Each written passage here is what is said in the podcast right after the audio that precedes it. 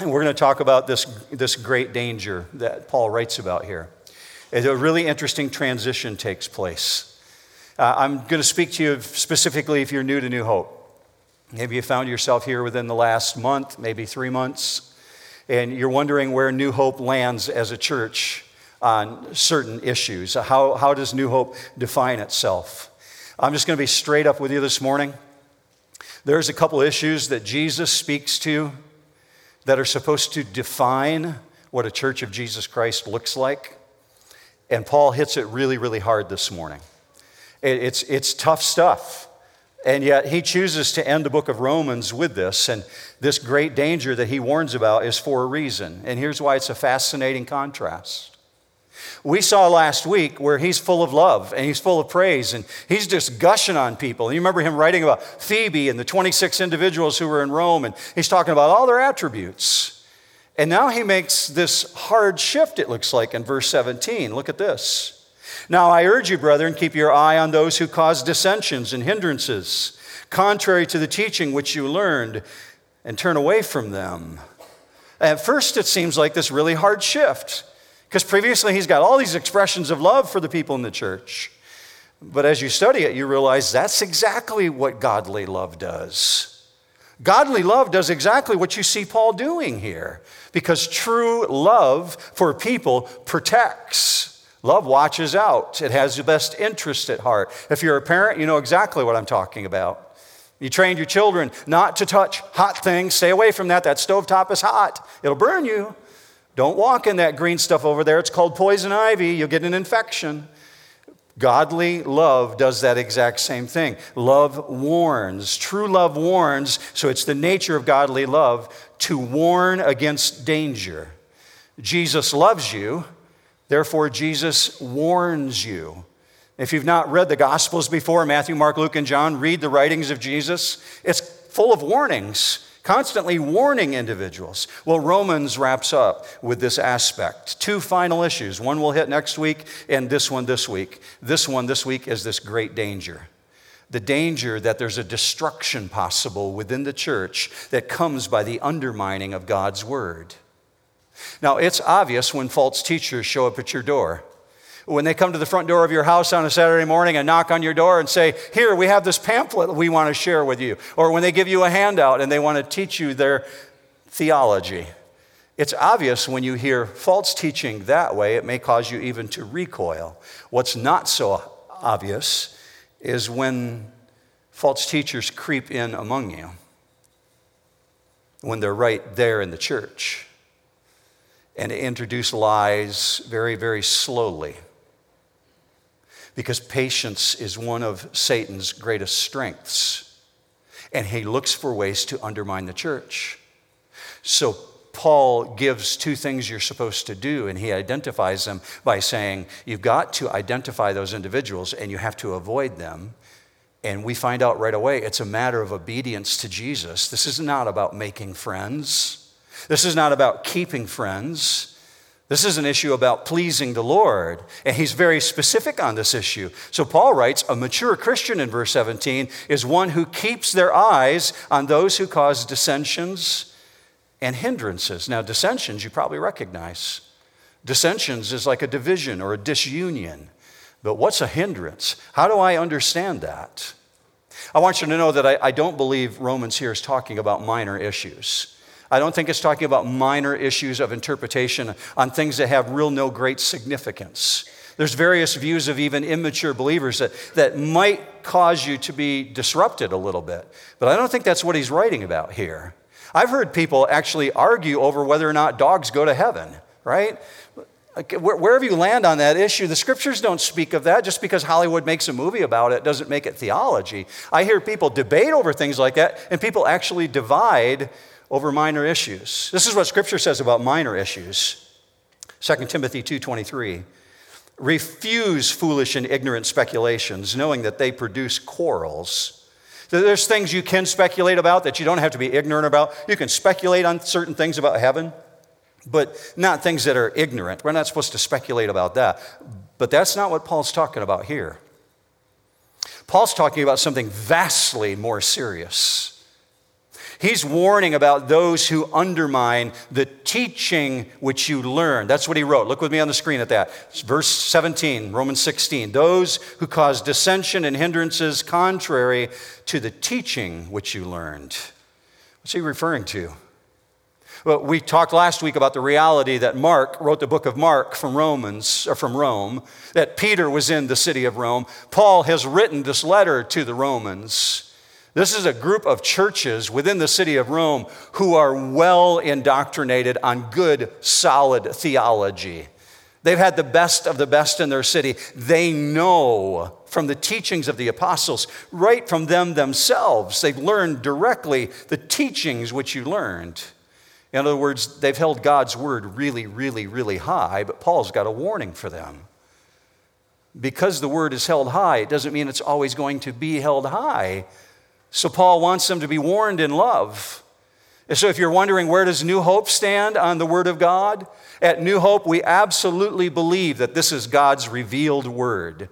It is inspired by God, it is inerrant in its original form, and is to be taken seriously as the Word of God. So Paul says in that issue, that's true of the people in Rome, but some will cause hindrances about God's Word. What is hindrance? It's one of the three Greek words in your notes this morning. Look with me on the screen, and it's this word scandalon. And you recognize it from the English language scandal. A scandalon will cause a scandal. And what's a scandalon? Well, it's that bent piece of wood that was used to create a snare for a rabbit or an animal going along its trail. They attach a little rope or a wire to it, and when the animal hit that, snap its neck. That's a scandalon. That's the word that Paul borrows and uses here to describe what's going on in this setting. And he says, You have to keep your eyes on those. Identify those false teachers, identify that false teaching, and oppose and avoid it. So he uses the phrase in verse 17, five words keep your eye on those. This is another word that you recognize from the English language, scopeo. It's the second Greek word in your notes. Scope. Do you own a rifle? Do you own a gun? A scope on your gun? Do you own a microscope? Have you used one in labs?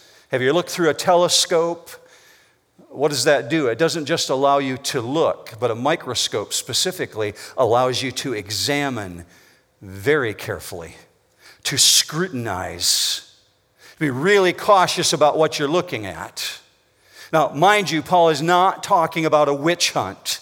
He's not talking about going out looking for problems where there's no problem. What is he talking about then? He's talking about a biblically grounded church which Jesus shed his blood for. So we're not talking about a country club church. We're talking about believers who really legitimately believe that they are sinners in need of a Savior and that Jesus died for them. That kind of a church is bonded by the Word of God and by the power of the Holy Spirit. And what the Holy Spirit does is the Holy Spirit takes the Word of God, applies the Word of God, and disciples the people within the church. So Paul's writing, those who are ungodly, they cause ungodly dissensions and hindrances. Those same people, they promote and practice falsehood regarding the truth of God's Word. That's why he says, keep your eye on those ones, scope them out. Don't let that get away. Now, to emphasize the magnitude of the danger we're talking about here, look with me on the screen at Galatians 1 8. It says this Even though we or an angel from heaven should preach to you a gospel contrary to that which was preached to you, let him be accursed. In other words, let him go to hell. Now, this is Paul writing to the churches that are in the region of Galatia. And if you go back to verse 6, you're going to find something remarkable in Galatians 1. Paul says to them, I am amazed that you are so quickly departing from the truth. So he goes on into verse 8 and says, Even if an angel from heaven came and taught you something other than Jesus is Lord and crucified for your sins, died, buried, rose again, let that one go to hell. Let them be accursed. Now, now here's a caution about Paul's caution. He is not suggesting that we have the right to be rude or that we have the right to cause physical harm to someone. I'm so grateful the Bible says, speak the truth in love. Amen, New Hope? Speak the truth in love. So, we're not talking about causing harm. And why do I raise that issue? Because during the Crusades and during the era of the Reformation, both the Protestants and the Catholics killed people in the name of Jesus, using God to, to glorify what they're doing by saying, God wills it. No, He doesn't. That, that isn't God's actions. And it's not unique to the Reformation, it's not unique to the time of the Crusades. That happened during Jesus' day. There were two guys, James and John, who were following Jesus as disciples, and Jesus came into a city of the village of the Samaritans, and they weren't so nice to Jesus. They didn't show him any hospitality, they wouldn't receive him. I, want you to watch the reactions of James and John, Luke 9 54. When his disciples, James and John, saw this, they said, Lord, do you want us to command fire to come down from heaven and consume them? They're, they're called the sons of thunder for a reason in the Bible, right? They, these guys have attitude. So Jesus likely responds with the same kind of attitude. Watch his response. Verse 55 But he turned and rebuked them and said, You do not know what kind of spirit you are, for the Son of Man did not come to destroy men's lives, but to save them. How am I supposed to respond then? I talked to people after each of the services. Last night, Q&A and Saturday night went 45 minutes. Individuals with questions about because we all encounter this. Whether or not it's in your social circle or within your city, you've seen it on television. What do you do when you encounter this? What's the right response when you encounter false teaching? Well, first response should be this to clarify if what you're hearing, what someone's presenting, is actually intentional because they hold to that as an ideal. They hold to that ideal, even though it's contrary to the truth of Scripture.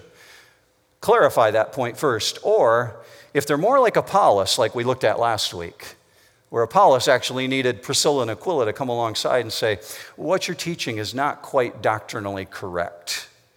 And Apollos received it really well and went on teaching with authority and power in the name of Jesus. But you got to decide which one of the two issues is it. But when you're exposed to someone who embraces heresy and they're calling it Christianity, the right response is not diving into an argument. Paul says the right response is actually, verse 17, to turn away. In other words, reject it.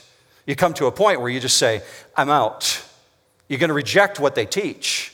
A good example would be Paul himself when he was in another city. I'll show you this in the book of Acts. He encountered false teaching and he had a response to it.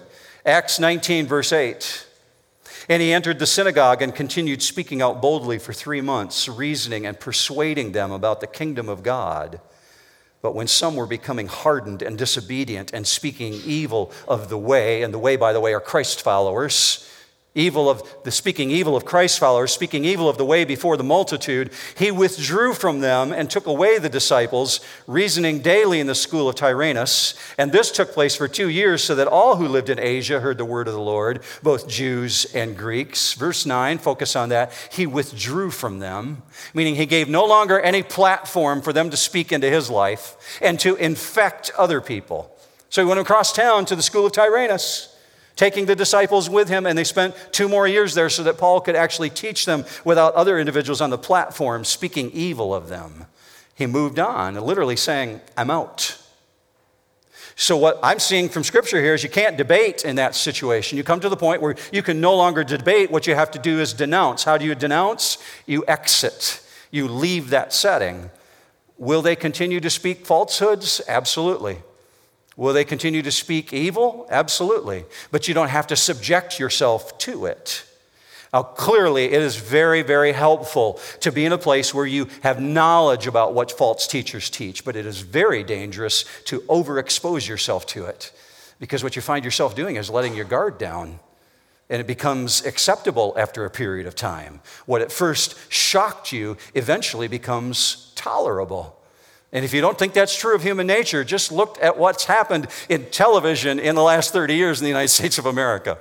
What was shocking 30 years ago is commonplace today.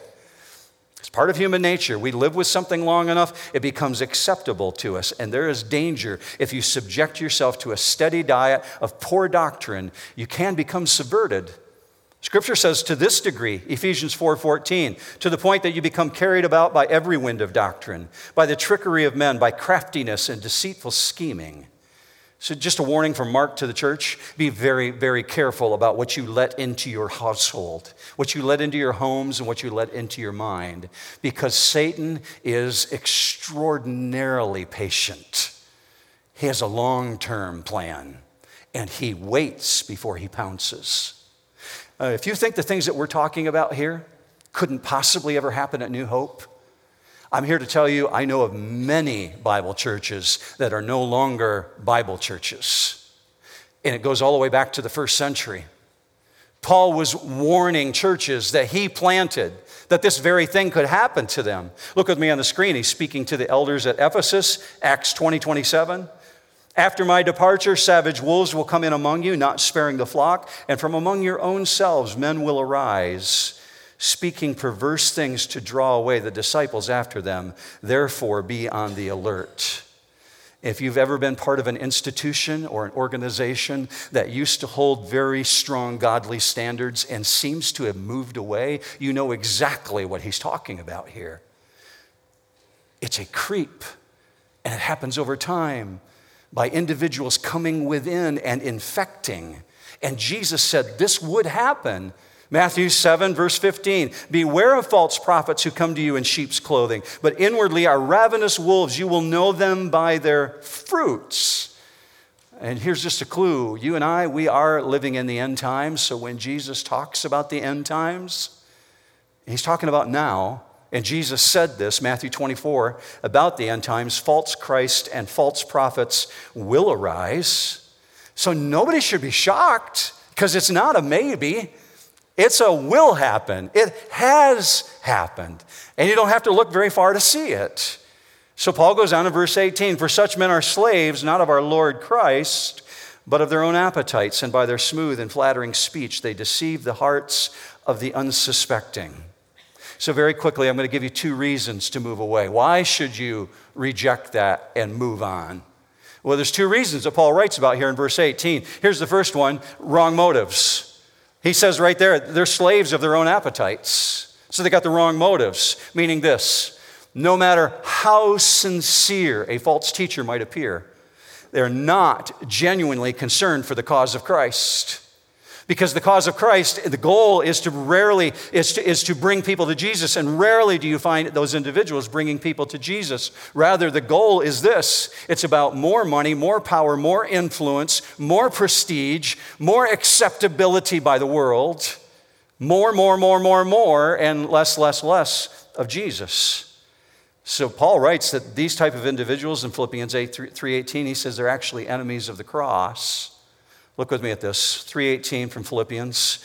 These are enemies of the cross of Christ, whose end is destruction, whose God is their appetite, and whose glory is their shame, who set their mind on earthly things. Or what Peter wrote, 2 Peter 2. There will also be false teachers among you who will secretly introduce destructive heresies, even denying the master who bought them, bringing swift destruction upon themselves and many will follow their sensuality, and because of them, the way of the truth will be maligned. And in their greed, they will exploit you with false words. Their judgment from long ago is not idle, and their destruction is not asleep. So, wrong motives, and here's the second one wrong results. What's the result? Well, the result Paul wrote right about there it's destruction. Their smooth and flattering speech, it deceives the heart, so it's destructive. So, here's the problem in the name of bringing people closer to God, what they actually do is drive people further away from Him. So today in 2019, there's a very popular gospel being presented. It's called the gospel of unity. Let's just make everybody happy. So let's just tolerate. So, in the 21st century, what we have is a version of what Paul writes about in the first century. And it reflects this smooth and flattering speech he's talking about. Here's how it disguises itself it disguises itself as loving, and it sounds like this let's just all tolerate each other's views. But the Bible says godly love warns. How can you love if you don't warn and we just all tolerate? How is that a match for Scripture?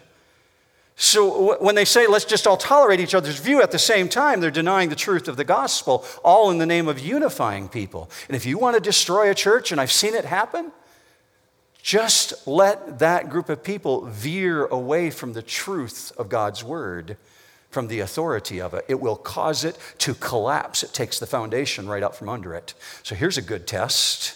Want a good test for this? If you hear someone promoting God's love but will not acknowledge God's truth, it's not biblical. If they will not acknowledge the truth of God's word, but only the love of God's word, that's not biblical. God commands love, absolutely, but it is never to be separated from the truth that He's revealed because true love warns, because true love cares, so true love warns. So, no matter how well it's disguised, no matter how great the claim to love God is, those who contradict the Word of God, it's going to sound harsh. The Bible actually calls them the enemies of God. 2 Corinthians speaks to this, 2 Corinthians 11. False apostles, deceitful workers, disguising themselves as apostles of Christ. And no wonder, for even Satan disguises himself as an angel of light. Therefore, it is not surprising if his servants also disguise themselves as servants of righteousness, whose end shall be according to their deeds.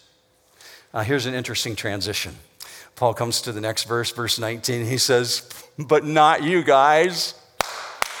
Praise the Lord, not you.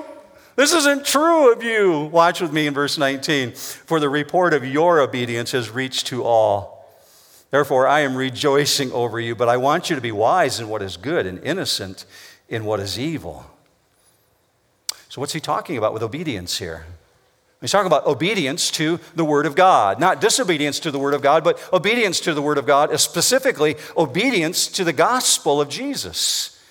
Well, how do I know that? Well, look at the word obedience with me. It's the third and last word in your notes this morning, and you see it on the screen. It's what you would expect it to be for a definition, but it says attentive hearkening. What does that mean? It's not just to hear something, it's to hear something and respond to it. So they're obedient to what they've heard and what they know to be true, and they respond to it. Well, how do you do that? How do you obey the gospel? That's what he's talking about. They're obedient to the gospel. Let's start with 101 here. To be a believer means to recognize the lordship of Jesus Christ. Amen? You're a believer in Jesus? You came to the place where you recognized He's Lord. I'm not. So, what the gospel does is the gospel constantly challenges you. Who's on the throne? Is money, is power, is prestige? Is your social circle on the throne? Is your career on the throne? What's on the throne of your life? Is Jesus there? Or all those things that belong to the world? See, the gospel constantly challenges you. Paul's saying these believers in Rome, they are protected against the false teachers in their world because of their obedience to the truth of the gospel, which is that Jesus is Lord and he's on the throne. So that's why Paul's saying, Praise God for you guys. You're in the belly of the beast and you're holding forth the torch. Interestingly, not only does this obedience protect them, it reverberates. As you look at that as a side note, Paul says, Everybody knows about this. And Paul says, I praise you for doing that. So it reverberates and it encourages other people when they see a church that's obedient to the Word of God. But Paul is aware that even the most faithful, the most biblical, the most grounded is susceptible to falling. It can happen. It does happen. It has happened because Satan lays traps. He's got scandalons all over the place. And he's very, very patient. So Paul adds in verse 19 I want you to be wise in what is good, I want you to be innocent in what is evil. And Jesus echoes a very similar caution. Look with me on the screen at Matthew 10 16. Behold, I send you out as sheep in the midst of wolves. Therefore, be shrewd as serpents and innocent as doves. To be innocent in what is evil does not mean to be ignorant. This is not what Scripture is describing here. It doesn't mean to be unaware. That's not what innocent means here. Really, in reality, you cannot reject evil unless you know what it is, but you certainly don't want to live in it. Clear, very, very clearly. It's not necessary to sift through trash in order to know what trash is. You, you can see it from a distance, you can smell it from a distance. We support a missionary work in the Kawangware district of Nairobi in Kenya. David and Ann Katanga are missionaries who lead that effort. Many of us from the church have been there on trips. I've gone there a couple times myself. And one of the things that's most shocking to you when you get to the west side of Nairobi is not only that there's 240, 250,000 people living in 8 by 10, literally steel huts or cement block, cinder block buildings but that the entire thing was built on top of a landfill. Now, if you're thinking landfill, the United States of America, get that out of your mind. It's not well cared for. It's not green grass. There are no methane pipes ventilating it away. So when you first approach it, the smell is so repugnant, it causes you to want to turn away and shield your face. So one of my first responses to one of the workers when we arrived there is, What is that odor. Their response is, What odor? What are you talking about? They've lived there so long. They don't even know that they're part of it. They're not even aware. They become almost immune to it. The reality of evil is that evil things will drag us down to the place where we're at its level, and we become so accustomed to it that we can't even identify it anymore. So, how do you identify it? Well, in truth, the only reliable way to recognize evil is to become thoroughly familiar with the Word of God. Amen? That's the only way. You want to identify evil for what it is? You got to know the Word of God. The reason I find so many people not willing to engage in these issues is because in the United States, a lot of people don't know the Word of God anymore. They don't know it to the degree where they could engage in the conversation. And I mean speaking the truth in love. But for you and I, for now, we look forward to a day when Satan's attacks and all this spiritual warfare will be over. So Paul writes, verse 20. And the God of peace will soon crush Satan under your feet. The grace of our Lord Jesus be with you. There's no polite way to say it, there's no other way to say it, so I'm just going to say it. Those who intentionally spread falsehood about God are the tools of Satan. That's what Scripture calls them. I'm just quoting the Bible. Now, Paul's talking about a small picture and a big picture here when he talks about the crushing of Satan.